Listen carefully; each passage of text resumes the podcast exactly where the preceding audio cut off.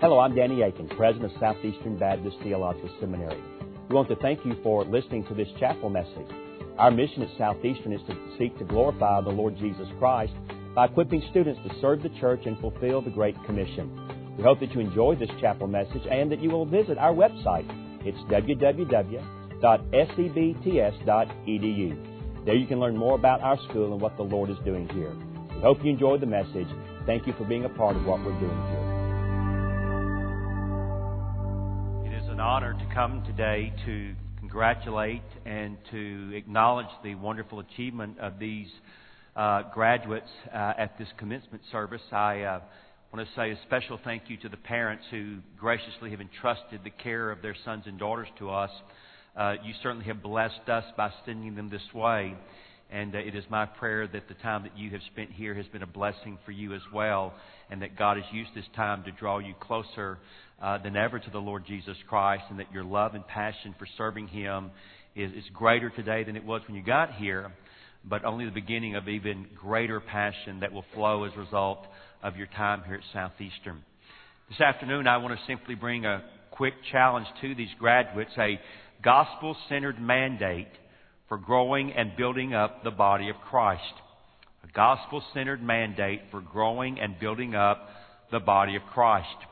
There's a single verse of Scripture where I think God gives us a clear, simple, and basic principle for growing His church, that is, reaching out to the lost, to our neighbors, and also, of course, to the nations, but also building up His church as we are conformed to the image of Christ and equipped for the very specific act of service that He has for each one of you.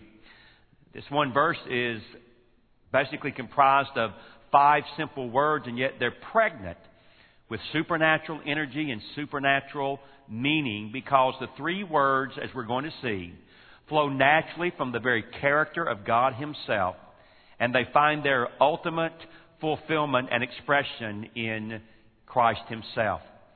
The verse is a familiar one, Ephesians chapter 4 and verse 15.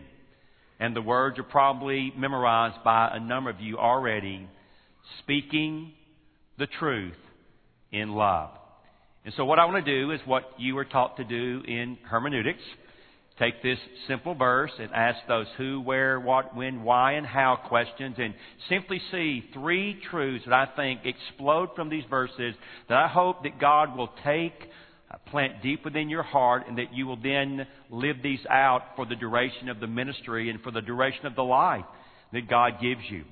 First of all, there is an action that we are called to engage. The participle phrase there in verse 15, speaking, literally in the original text, it is speaking truth. The, the words we break out into English is a single word in that text, speaking truth. And it's a present tense participle. So, in essence, Paul's saying, as a characteristic of your life, you are one who is about the business of speaking truth.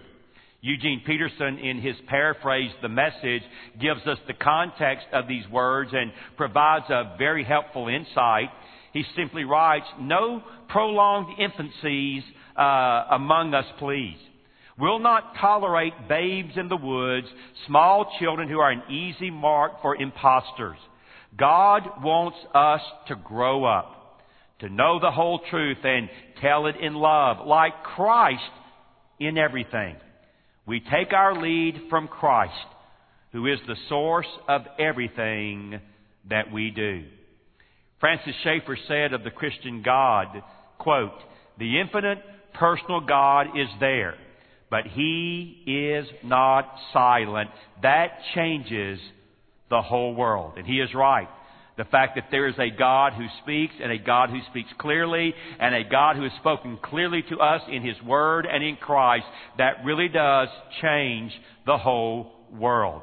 And so the fact that the Christian God is a talking God also means that His children should be talking sons and daughters as well. We speak to friends and to families. We speak to our neighbors and the nations. We speak His words. Words of grace and mercy, words of love and kindness, words of righteousness and holiness. We speak.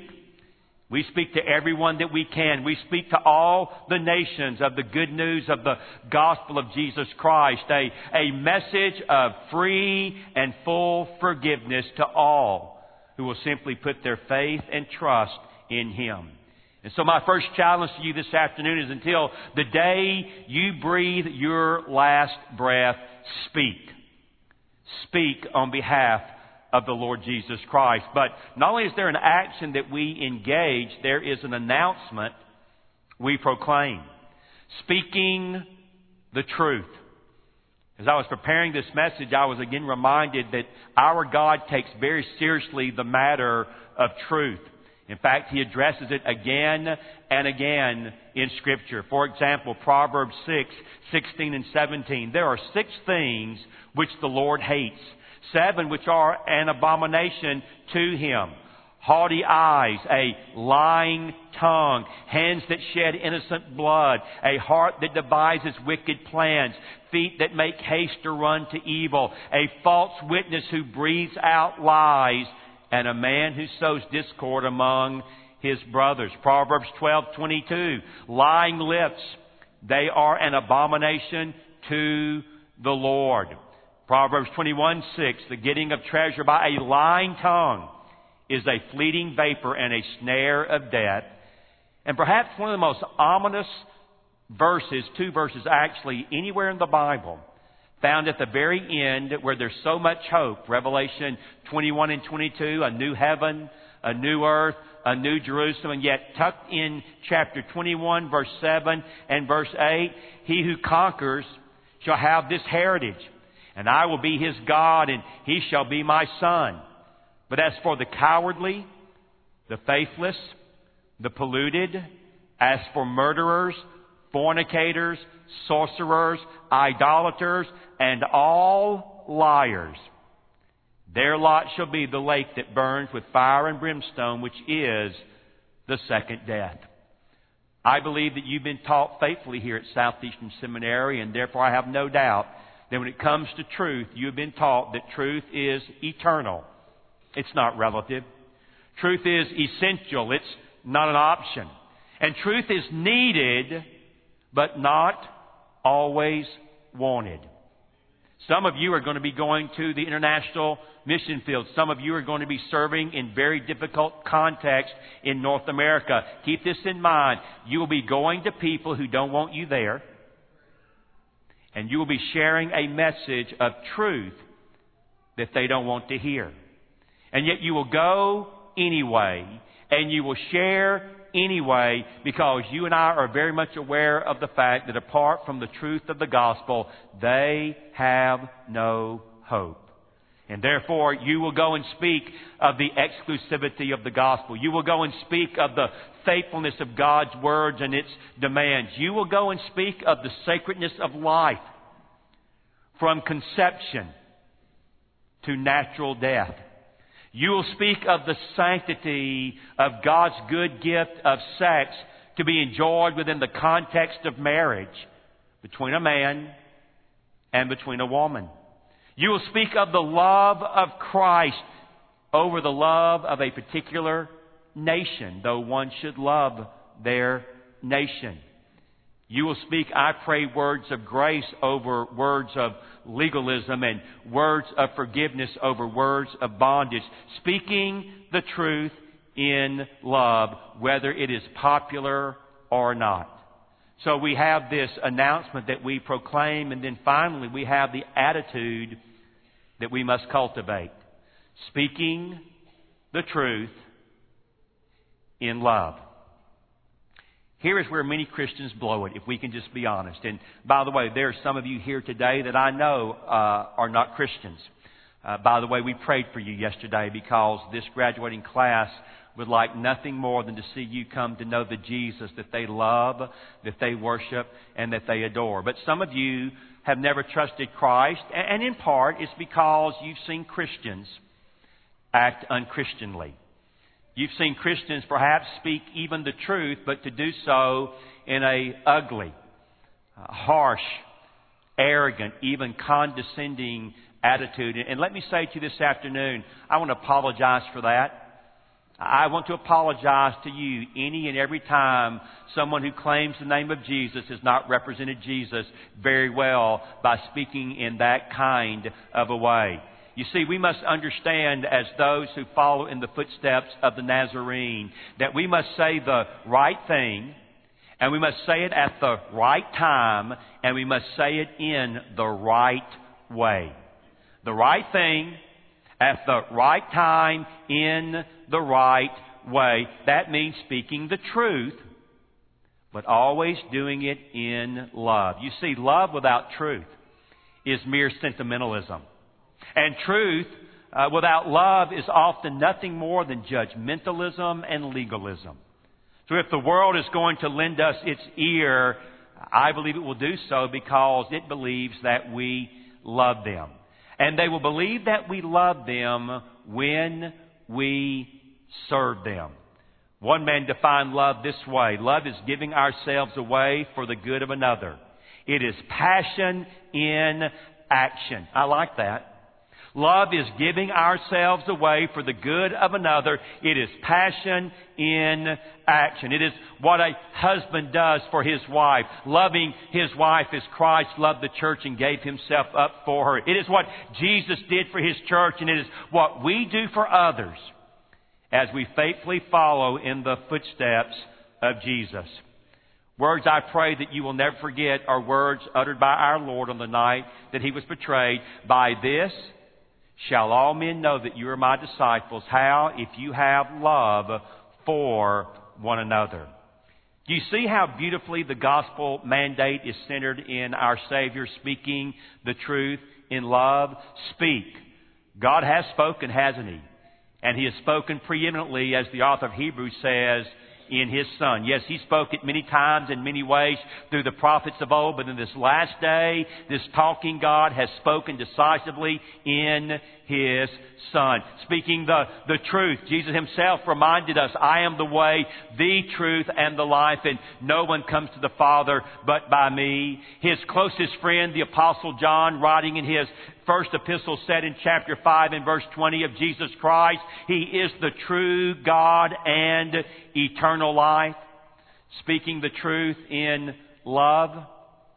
For God so loved the world that He gave His only begotten Son, that whosoever believed in Him should not perish but have everlasting life. Again, our Lord's closest friend and the last living eyewitness, the Apostle John, 1 John chapter 4 and verse 10, and this is love. Not that we have loved God, but that He has loved us and sent His Son to be the atoning sacrifice for our sins. And so, students and friends this afternoon, please keep this in mind and never forget at the very heart of speaking the truth in love is this very basic proposition. First, Jesus lived the life that you should have lived and didn't. And Jesus died the death that you should have died, but don't have to. And Jesus paid the penalty for your sin so that you will not have to pay that sin if you will hear the truth that I have spoken and this day accept the love of God that is freely extended to every single one of us who is here today. Would you bow your heads with me for just a moment and close your eyes? I mentioned a moment ago that yesterday, as we were having graduation rehearsal, we prayed for you. And in fact, I asked these graduates a very uh, direct and I think a very significant question. I said, let me ask you all this. Imagine tomorrow, Friday afternoon, your dad, your mom, a brother or a sister, a dear friend who is here today who is not a Christian, Imagine tomorrow afternoon during this ceremony they trust Christ.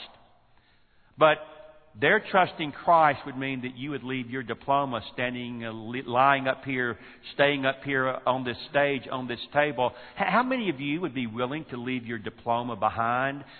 And would you like to know that every single hand of every single graduate went up? You see, you have sent me a wonderful group of men and women who love the Lord Jesus with all of their heart, and because they love Him, they love you. And nothing would bless them more this day than to find out following this service that you this afternoon, in these next few moments, made the most important decision a person will ever make in all of their life. And that decision was to repent of your sin and to put your faith and trust in Jesus. And so I'm going to do something that uh, Billy Graham has done for years all around the world. I'm going to lead in what can be called a, a prayer from a sinner to a saving God. And I can tell you this there's nothing magical about the words, but this much I do know whosoever calls upon the name of the Lord will be saved. This much I do know that if you will confess with your mouth Jesus is Lord and believe in your heart that God raised him from the dead, you will be saved. And so this very moment, you can make that life altering, eternal, destiny altering decision by simply praying this prayer with me. Dear Lord Jesus, I thank you that you love me. And I thank you that you died on the cross and paid in full the penalty of all of my sin. I am a sinner and I need to be saved. And I recognize that you did for me what I could never do for myself. You paid for all of my sins. I repent and turn from my sin. And I put my faith and trust in Jesus and Jesus alone. And I take you at your word, dear Lord. Whosoever calls upon the name of the Lord will be saved. I'm calling. Please save me. And Heavenly Father, I thank you so much that any man or woman, teenager, boy or girl who just prayed that prayer from their heart, you heard you answered and you have saved. And I thank you that you are a God who keeps His word. You are a God of truth. You are a God of love. And you are a God who has spoken that wonderful gospel to all of us.